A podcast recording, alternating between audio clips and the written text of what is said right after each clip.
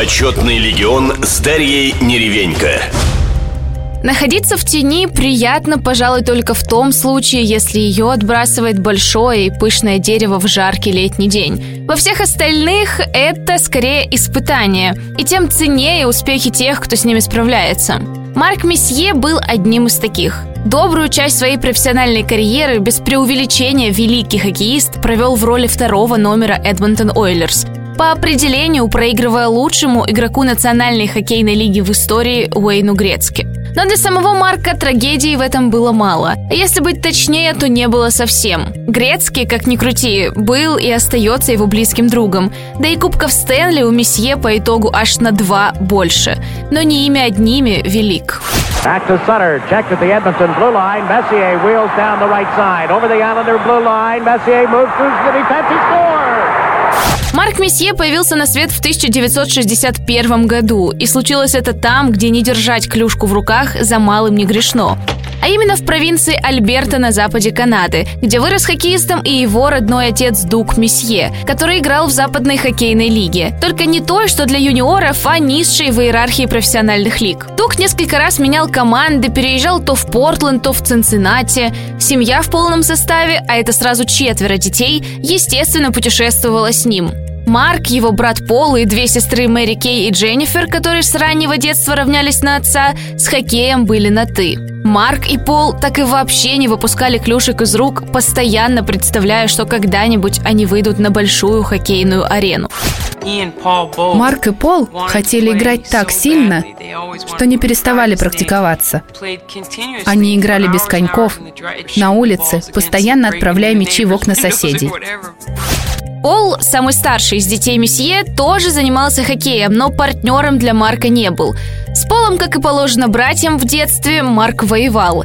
По-доброму, разумеется, но воевал. Мальчики играли в одной детской лиге и постоянно боролись за роль главной звезды. Причем сторонние похвалы их не волновали. Главной целью было стать лучшим хоккеистом в доме. В этом противостоянии и складывался характер Марка, которого один из первых тренеров мальчика Рэй Лэмер вспоминал как самого напряженного и заряженного хоккеиста, которого только можно было вообразить. О невероятном настрое юного спортсмена говорил Джордж Кэссиди, менеджер команды, в которой играл месье. Однажды я наблюдал, как он играет в хоккей с моей полуторагодовалой дочерью. Я не мог поверить в то, что вижу. Он так менялся во время игры, забывал обо всех обстоятельствах и играл на полную мощь. Марк рос быстрее своих сверстников, причем не только в игровом плане, но и в физическом. К 17 годам его рост составлял почти 185 сантиметров, при весе без малого 90 килограмм. Это было одним из факторов, который позволял юному хоккеисту играть наравне с игроками постарше. Впрочем, далеко не ключевым. Уже в 15 лет месье отличался маневренностью на льду и невероятным чувством площадки. Так, еще в 1976 когда парню, а если быть точнее подростку, было всего 15, он оказался в составе Spruce Grove Mets. Это команда юниорской хоккейной лиги Альберты, которую возглавлял не чужой для Марка Дук Месье. Но ни о каких семейных связях тогда речи и не шло. Марк прошел честный отбор и заслужил право выходить на лед. Хотя по регламенту лиги делать это было разрешено только тем, кто уже достиг 20-летнего возраста. Отец и главный тренер поначалу несколько переживал за адаптацию молодого Марка и его отношение к делу. Дук опасался, что сын в полной мере не осознает всю ответственность, которая теперь лежит на его плечах. Но все сомнения были напрасны. У нас была важная игра, и я хотел поговорить с Марком.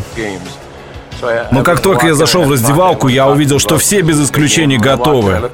Мне было нечего сказать сыну. Первый же сезон месье-младший стал безоговорочным лидером команды. В 57 матчах он набрал 66 очков. Следующий год стал еще более результативным. В составе Сент-Альберт, такое название клуб получил после переезда в одноименный город, хоккеист, выступавший с повязкой капитана, добрался до отметки 74 результативных балла за 54 игры. Имя Марка становилось все более звучным и доносилось до функционеров из более масштабных и серьезных лиг. Прямо по ходу великолепного для 16-летнего Марка сезона 77-78 он присоединился к команде Portland Winterhawks, выступавшей в Западной хоккейной лиге, одной из лучших юношеских организаций. Правда, поиграть в слайс в WHL месье так и не удалось. Он успел выйти только на 7 матчей плей-офф. Но и там был достаточно полезен, записал на свой счет сразу 5 очков. К началу нового сезона Марку нужно было возвращаться в родной Сент-Альберт, но это противоречило желаниям талантливого хоккеиста. Месье понимал, что ни юниорская хоккейная лига Альберты, ни даже западная хоккейная лига не могли предложить того уровня хоккея, который был необходим ему для развития. Ведь Пол Месье на тот момент был ни много ни мало близок к драфту НХЛ. Марку нужно было догонять. Марк Месье, прославленный канадский хоккеист, свое восхождение к вершине начал достаточно рано. Оно и понятно, с детства Марку приходилось соперничать с родным братом, который тоже занимался хоккеем, и на первых порах был даже успешнее. Такой расклад Марка, конечно же, не устраивал, и он приступил к достаточно решительным действиям. Когда Марку было всего 17, он решил попробоваться в олимпийскую сборную. Канадцы тогда активно готовились к играм 1980 и просматривали молодых игроков. Марк, вероятно, оказался слишком юн для национальной команды. А вот во Всемирной хоккейной ассоциации, организации, которая в середине 70-х пыталась конкурировать с Национальной хоккейной лигой, ему, юному и дерзкому, оказались только рады. В ВХА, в отличие от НХЛ, не было жестких возрастных рамок, что и позволило Месье начать свою взрослую карьеру, будучи юниором. В тот период Индианаполис Рейсерс, команда, которую возглавлял Пэт Степлтон, друг Дуга Месье, как раз искала мощного нападающего, который мог бы занять место ушедшего в другую команду Уэйна Грецки. Родители 17-летнего Месье, в чьи планы не входило отпускать сына куда-то так рано, были в ужасе. Но Марк был готов. Даже не так. По словам сестры, ему это было просто необходимо. Отец понимал, что Марк застоялся. Брат был на уровень выше всех остальных, и его угнетало, что партнеры по команде не тренируются, как он. Думаю, поэтому родители и приняли решение отпустить его. Так Марк подписал контракт с клубом ВХ на неплохую по тем временам сумму 30 тысяч долларов. Правда, тут-то и начались проблемы. Марк, привыкший быть лидером в любой команде и при любом составе, вдруг оказался одним из 25. И это, по всей видимости, сильно на него давило. В Индианаполисе он успел сыграть всего пять матчей и набрать в них одно единственное очко, после чего команда закрылась, а Месье оказался вынужден вернуться домой. Он снова примерил форму Сент-Альберта и снова почувствовал себя звездой, но продолжалось это всего два матча. Марку поступило предложение от еще одного клуба ВХА – Cincinnati Stingers, где на тот момент играли многие восходящие звезды. В этом-то клубе и случился первый профессиональный гол Месье. Только вот в 47 матчах он был всего один. Однажды мы с женой поехали в Цинциннати на Рождество, чтобы посмотреть игру Марка. Вместе с Марком на площадку выходили Майк Гартнер, Дэвид Форбс. Против них играли Дэйв Кеон, Горди Хоу, Марк Хоу. Я смотрел на это и понимал, что сын сделал неправильный выбор. Похоже, что и сын некоторое время думал так же. Результативность Марка сократилась в разы, в результате чего и с отношением к делу стали возникать проблемы. Марк не демонстрировал того рвения, за которое его хвалил отец, потому что не понимал, за что он может зацепиться в такой компании. Юному хоккеисту, очевидно, предстояло повзрослеть. И тут повезло. Сезон 1978-79 стал последним в истории ВХА. Ассоциация закрылась, а команды были приняты в другие лиги. В том числе сразу четыре клуба – Эдмонтон Ойлерс, Хартфорд Уэйлерс, Квебек Нордикс и Виннипек Джетс присоединились к НХЛ. А игроки получили право на участие в драфте НХЛ 1979 года. Вероятно, из-за непримечательного сезона в Цинциннати ушел Месье под невысоким 48-м номером в Эдмонтон Ойлерс только в третьем раунде драфта драфта. Это даже ниже, чем за год до этого был выбран его брат, с которым Марк продолжал негласное соревнование. Пола в 1978 забрали в Колорадо под 41 номером. Так Марк неожиданно оказался в лучшей лиге мира, и с этого момента проблем с мотивацией не возникало. Он даже сходу заявил, что его не устраивает зарплата. По слухам, месье требовал платить ему в два раза больше, чем изначально предложили в клубе. Но хоккеист в итоге умерил пыл и согласился на то, что хотели Войлерс. Впрочем, Марк совсем скоро доказал, что действительно заслуживает большего поощрения. С первых тренировок в составе Эдмонтона стало ясно, что этот игрок обязательно станет лидером клуба. И это при том, что в Ойлерс, возглавляемом Гленном Саттером, Тогда феерил Уэйн Грецки, 20-летний хоккеист, который, казалось, с первого же сезона начал переписывать историю лиги и всего мирового хоккея. Хотя сам Грецкий себя не превозносил, а наоборот, всегда должным образом оценивал деятельность своих коллег, пытаясь подчеркнуть все самое лучшее в их игре. Марк, например, был для Уэйна образцом игрового настроя. Его энергетика отражалась в его игре. Когда он выходил на лед, все знали, что это Марк. Его личность и его игра были неразрывны. О том, что во время игры от месье отлетали искры, говорил и главный тренер нефтяников Саттер. Было сразу понятно, что он отличный игрок. У него в сердце горел огонь. Он был готов буквально закипеть в какой-то момент.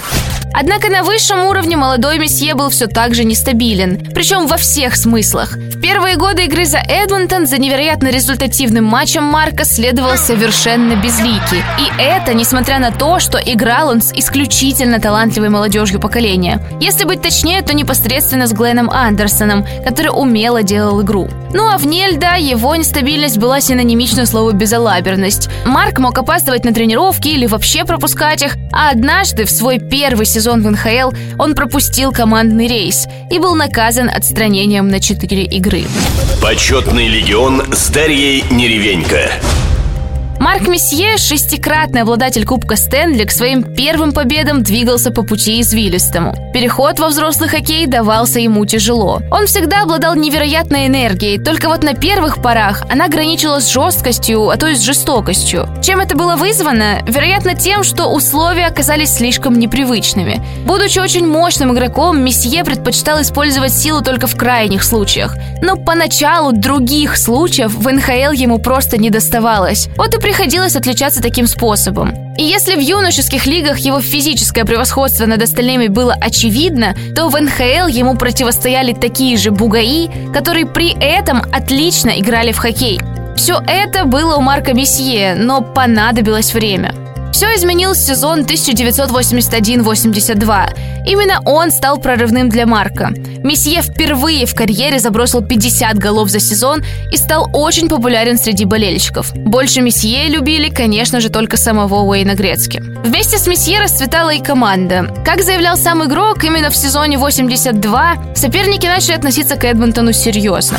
Мы отличались от любой другой команды того времени. Мы были новой волной, мы по-другому играли в хоккей. У нас был Уэйн Грецкий, что само по себе удача. Мне кажется, это был настоящий прорыв в хоккее. В хоккее прошлых лет, который мы привыкли видеть. В 1982-м Ойлерс наконец-то вышли в плей-офф. Их соперниками стали игроки Лос-Анджелеса, которым потребовалось 5 матчей, чтобы выбить команду Саттера из борьбы за Кубок Стэнли. Но это сделало молодых и голодных до побед только сильнее. Уже через год Эдмонтон дошел до финала, обыграв по ходу плей-офф Виннипек, Калгари и Чикаго. Только вот навязать борьбу в заключительном раунде у Месье и компании не получилось. Уж очень сильны были действующие чемпионы НХЛ из Нью-Йорк Айлендерс. Однако большая часть журналистов и экспертов тогда признала Марка Месье, который, к слову, впервые преодолел потолок в 100 очков за сезон, безоговорочно самым ценным игроком в составе Эдмонтона. Признание, впрочем, радовало Месье не сильно. Хоккеист долго не мог отойти от поражения. У малышей Ойлерс, как тогда писали, не было должного стремления и нацеленности на успех. Не было характера. В общем, всего, что нужно для победы. Но мы быстро обрели все, что нам было необходимо. Сезон 83-84 действительно начался абсолютно по-новому. Глен Саттер, наставник Ойлерс, вспоминал, что Месье был не похож на себя предыдущего. Вы могли увидеть это в его глазах. Он мотивировал парней куда сильнее, чем в предыдущие годы. Мы все это делали, но Марк был тем парнем, который обычно вставал в раздевалке и говорил такие нужные слова. В ту пору месье активно противопоставляли Уэйну Грецки. Не то чтобы сталкивали лбами, нет, но отмечали разный подход игроков к делу. Грецкий выходил на лед кайфовать. Игра была для него весельем. А вот Марк расценивал каждый следующий матч как вызов. Такой эмоциональный настрой вылился в очередные проблемы с дисциплиной. Правда, теперь правила Марк нарушал исключительно на льду, буквально не давая соперникам прохода.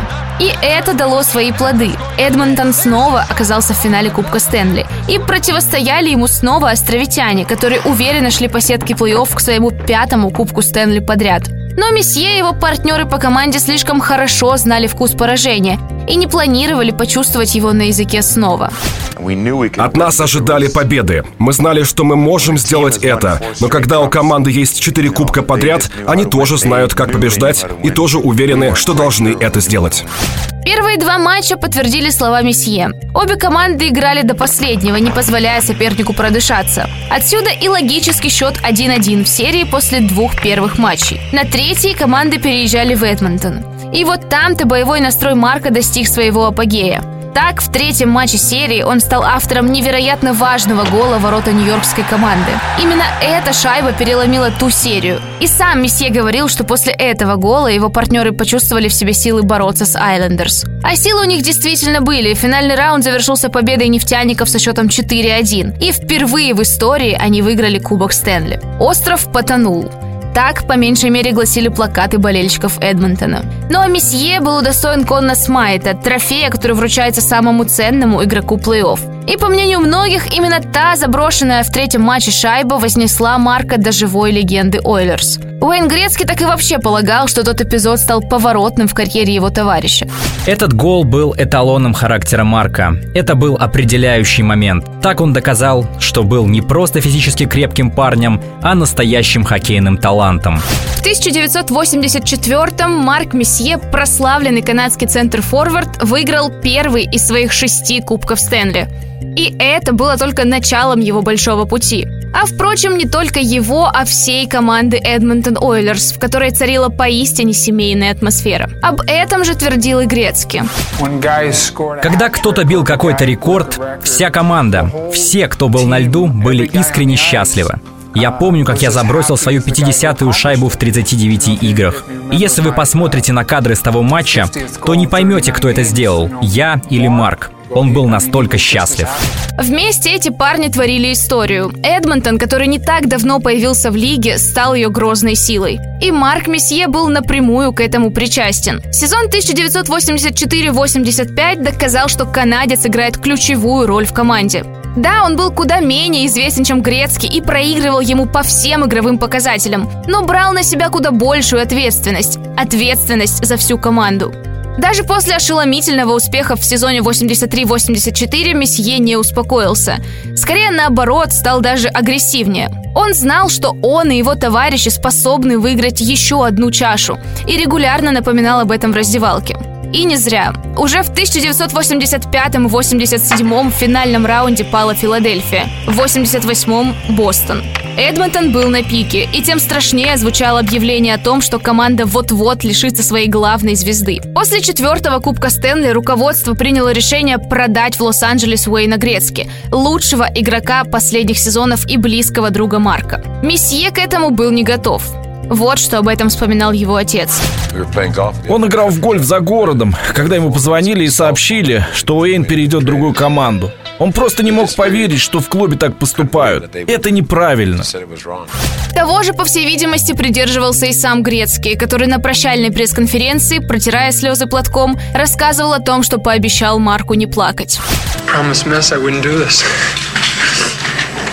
Месье впоследствии отмечал, что уход Грецки был тяжелейшим событием в его карьере. Марк понимал, что без Грецки игра Эдмонтона просто не будет прежней. Это подтвердилось в следующем же сезоне. Без своего игрового лидера Ойлерс потеряли 15 очков в сравнении с предыдущим сезоном, а разница пропущенных и заброшенных шайб сократилась практически втрое – с плюс 75 до плюс 19. Этого, впрочем, было достаточно, чтобы проходить в плей-офф. И что бы вы думали, в первом же раунде плей-офф команда, капитаном которой наконец-то стал Месье, сошлась с Грецки и компанией. В 1988 году Марк Месье, прославленный канадский хоккеист, был уже четырехкратным обладателем Кубка Стэнли в составе Эдмонтона. Казалось бы, доказывать уже нечего. Но все не так просто. Все четыре награды были выиграны с Уэйдом Грецки, лучшим хоккеистом в истории, который перед началом сезона 88-89 покинул расположение Ойлерс и перешел в Лос-Анджелес. И именно с этим клубом предстояло сойтись команде Месье. Ситуация в целом располагала к успеху Эдмонтона. Во-первых, Марк наконец-то стал единоличным лидером клуба. Теперь вся игра строилась вокруг него. Ну а он не подводил В первом же сезоне без Грецки Месье заиграл результативнее, чем в прошлые годы. А во-вторых, у Лос-Анджелеса возникли серьезные проблемы прямо перед стартом розыгрыша. Сначала слег с гриппом основной вратарь Келли Хруди, а уже по ходу матчей выяснилось, что его подстраховщик в лице Гленна Хилли не способен давать результат. Незадолго до старта плей-офф и этот голкипер переболел той же заразой и похудел аж на 6 килограмм. Эдмонтон повел в серии 3-1. Сомнений в том, что эта победа не оставалось. Ни у кого, за исключением игроков Лос-Анджелеса во главе с Грецки, которые выдали три суперматча подряд и забрали серию.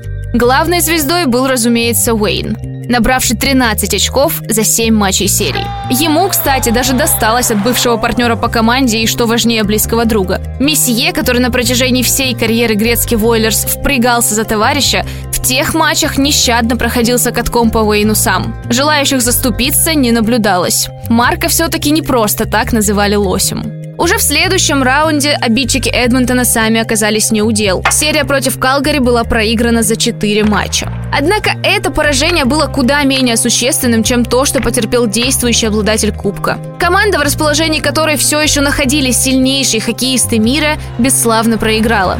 И капитана команды Месье это совсем не устраивало. Марк знал, что люди, с которыми он играет, достойны большего. И именно на такой лад он настроил товарищей перед новым сезоном. Да и себя на новые свершения зарядил неплохо. Сезон 89-90 стал лучшим в карьере Месье. Он записал на свой счет сразу 129 очков. Больше было только у Грецки. С ним-то Эдмонтону и предстояло побороться вновь. И Ойлерс и Лос-Анджелес оказались в плей-офф. Только теперь их встреча была запланирована на второй раунд. С первым и те, и другие справились. Казалось бы, все очевидно. Если Грецкий на коне, а так было практически на протяжении всей его карьеры, значит и у всей команды сложится. Но не тут-то было.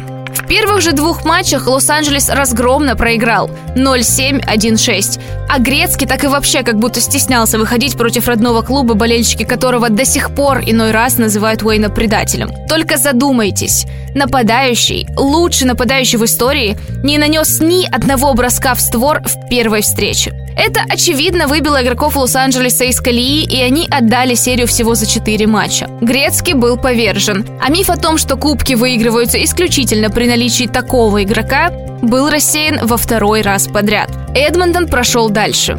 Уверенно победил Чикаго в финале конференции и вышел в главный финал, где его уже ждал Бостон, в составе которого тогда выступали звездные Рэй Бург и Кэм Нилли. У нас состоялась встреча перед началом серии. Марк взял слово и сказал, послушайте, мы андердоги, и это здорово. Мы точно выиграем эту серию, и именно потому, что в нас никто не верит рассказывал помощник главного тренера Рон Лоу. Но все оказалось куда сложнее. В первом же матче серии приключилось странное. Система охлаждения на бостонской арене дали сбой из-за аномальной жары, что спровоцировало появление тумана прямо на льду. Хоккеисты в прямом смысле слова не имели обзора, из-за чего игра сильно тормозилась. Организаторы даже предприняли попытку устроить перерыв, но он едва ли помог. Встреча завершилась только в третьем овертайме, когда нападающий Ойлерс Петер Клима поразил ворота соперника. По словам большинства игроков, именно этот эпизод и предопределил исход серии, которая завершилась триумфом для Эдмонтона. Месье, равно как и клуб, стал пятикратным обладателем Кубка Стэнли. Не было и доли сомнений в том, что Марк – лицо, тело и душа команды, которая вступает в новую эру. Однако и этим отношениям было суждено завершиться. У Месье и клуба появились разногласия. Игрок считал, что руководство не уделяет должного внимания хоккеистам и не пытается сохранить важных игроков. Говорят, что Марк тогда пригрозил функционерам собственным уходом. И именно поэтому и покинул расположение клуба, подписав контракт с Нью-Йорк Рейнджерс. У самого Месье, впрочем, другая версия. Нью-Йорк казался мне местом, которое мне подходит. По многим причинам. Это был и вызов, и шанс поиграть за команду из первоначальной шестерки НХЛ, и возможность пожить в мегаполисе. Все это то, чего я хотел. Так или иначе, в новом сезоне Марк появился на льду в форме с красно-синей надписью Rangers. В 1991 году Марк Месье, прибывший в расположение Нью-Йорк Рейнджерс из Эдмонтона, имел в своем багаже больше кубков Стэнли, чем целый клуб. И ровно по этой причине на его плечи негласно взвалили серьезную ответственность. Марк, сходу получивший звание капитана, должен был сделать из застрявших в плену отчаяния хоккеистов Рейнджерс победителей. Начал с малого, показывал безупречную игру сам. Как вспоминали очевидцы тех событий, с каждым новым матчем количество обожателей Мессье в Нью-Йорке росло чуть ли не в геометрической прогрессии. Равно как и успехи клуба. В первом же сезоне Марк привел свою новую команду к лучшему результату в истории. Рейнджерс добрались до второго раунда плей-офф, где проиграли не кому-нибудь, а Питтсбургу, будущему чемпиону сезона. Это обстоятельство, впрочем, не помешало Мессье получить Харт Трофи, приз самому ценному игроку лиги в сезоне, а болельщикам – надежду. Именно она порождала высокие ожидания от команды, но все они рухнули. Сезон 92-93 стал настоящим провалом. Нью-Йорк Рейнджерс проигрывали так часто, что уже к середине сезона стало понятно, что ни о каком плей-офф речи идти не может. Месье впервые в карьере остался без непосредственного участия в Кубке Стэнли. За что и получал со всех сторон. Болельщики и журналисты просто недоумевали, как так получилось, что их безоговорочный любимчик и лидер команды подводят всех. Сестра Марка Мэри Кей вспоминала, что нелицеприятных материалов о ее брате было так много, что даже она впадала в депрессию. А вот сам хоккеист был спокоен. Я помню, как однажды я пришла домой, мы тогда жили вместе, и Марк принес очередную газету с критическим материалом в его адрес. Я спустилась и начала плакать. Он спросил, что происходит, на что я ответила, что просто не могу больше это терпеть. Марк спокойно ответил, что его это не волнует. Он сказал, люди просто делают свою работу. Это часть большой игры. Правда, по-настоящему большая игра началась для Рейнджерс только в сезоне 93-94. Тогда-то, кстати, у руля встал Майк Киннон. Да и хоккеисты были как на подбор. Сергей Зубов, Крейг Мактавиш, Майк Хадсон, Алексей Ковалев, Глен Андерсон – все они будто воспряли духом и начали демонстрировать первоклассную игру, которая в конечном итоге позволила им занять первое место в регулярном чемпионате и выйти в плей-офф в статусе одного из лидеров. Правда, проверить реальные силы игрокам удалось только в третьем раунде. В первых двух рейнджеры играючи справились с Нью-Йорк Айлендерс и Вашингтон Кэпиталс. А вот дальше их ждали парни из Нью-Джерси, которые продемонстрировали свой оскал по ходу розыгрыша. Только вот вряд ли кто вспомнит, в какой такой хоккей играли тогда в Нью-Джерси. Ведь самая громкая история той серии носит скорее не хоккейный характер. После пятого матча серии в протоколе был зафиксирован счет 3-2 в пользу Девилс. И Марк Месье решил публично заявить перед прессой о том, что следующий, шестой матч серии, выиграет его команда. Заголовки разлетелись далеко за пределы Большого Яблока, и в стане желающих посмотреть на фееричное спасение серии прибыло. Но Марка давление со стороны ничуть не смущало. Он, как будто в тренировочном режиме, оформил хэт-трик и продлил серию до семи матчей. Последняя встреча, к слову, получилась не менее захватывающей. Победитель был определен только во втором овертайме. Рейнджерс прошли дальше. Но за Кубок Стэнли еще предстояло побороться с крепким Ванкувером, уверенно прошедшим по сетке плей-офф. Эксперты высказывали свои опасения, что Рейнджерс попросту не хватит. Уж очень энергозатратной получилось противостояние с Нью-Джерси. Но это суждение было ошибочным. Нью-Йоркцы выстояли все семь матчей. За один из них, правда, всему Нью-Йорку стоит снять шляпу перед Павлом Буре, который в то время выступал как раз за Кеннекс. В четвертом матче серии именно ему выпал шанс переломить ход противостояния. К тому моменту Рейнджерс вели 2-1, и еще одна победа ввела казалось бы, необратимым последствиям. Так, сразу после того, как Брайан Лич клюшкой притормозил вышедшего один на один Буре, арбитр назначил штрафной бросок. Павел начал очень уверенно. Раскачал голкипера Майка Рихтера, прежде чем бросить. Но тот распластался в шпагате и успел пригрозить путь к шайбе щитком. За этот эпизод Рихтера, к слову, прозвали «The Safe». Ну а для Павла этот момент стал едва ли не самым драматичным в карьере. Забрось тогда, его имя, вероятно, вписали бы на кубок. Но вместо фамилии Буре на поверхности чаши в шестой раз появилась надпись «Месье». Именно он в свои 33 стал автором победного гола и первым в истории игроком, которому удалось выиграть Кубок Стэнли в статусе капитана двух разных команд. В сезоне 95-96 Рейнджерс предприняли еще одну попытку завоевать чашу, но даже несмотря на то, что сам Марк был в полном порядке, сделать это не удалось. А затем у месье снова начались трения с руководством, которые не позволяли ему продолжить карьеру в Рейнджерс. Шестикратному обладателю Кубка Стэнли предлагали контракт всего на год, что, по его мнению, было оскорбительно. Так месье оказался в Ванкувере, где его карьера закономерно пошла на спад. Ванкувер не выходил в плей-офф, а Марк скатывался до уровня середнячка. Тем не менее, в 2002 его все-таки захотели видеть в Рейнджерс, где в тот период собирались многие переоцененные на рынке звезды прошлого. Толку от такой игры было мало, но Марка ничего не смущало. Он наслаждался процессом, которому посвятил без преувеличения всю свою жизнь. Последний официальный матч Месье состоялся 21 марта 2004 года, но официальное прощание произошло только два года спустя. Тогда на церемонию, прошедшую на домашней арене Нью-Йорк Рейнджерс после матча с Эдмонтоном, пригласили большую часть команды, с которой Марк выигрывал свой шестой Кубок Стэнли.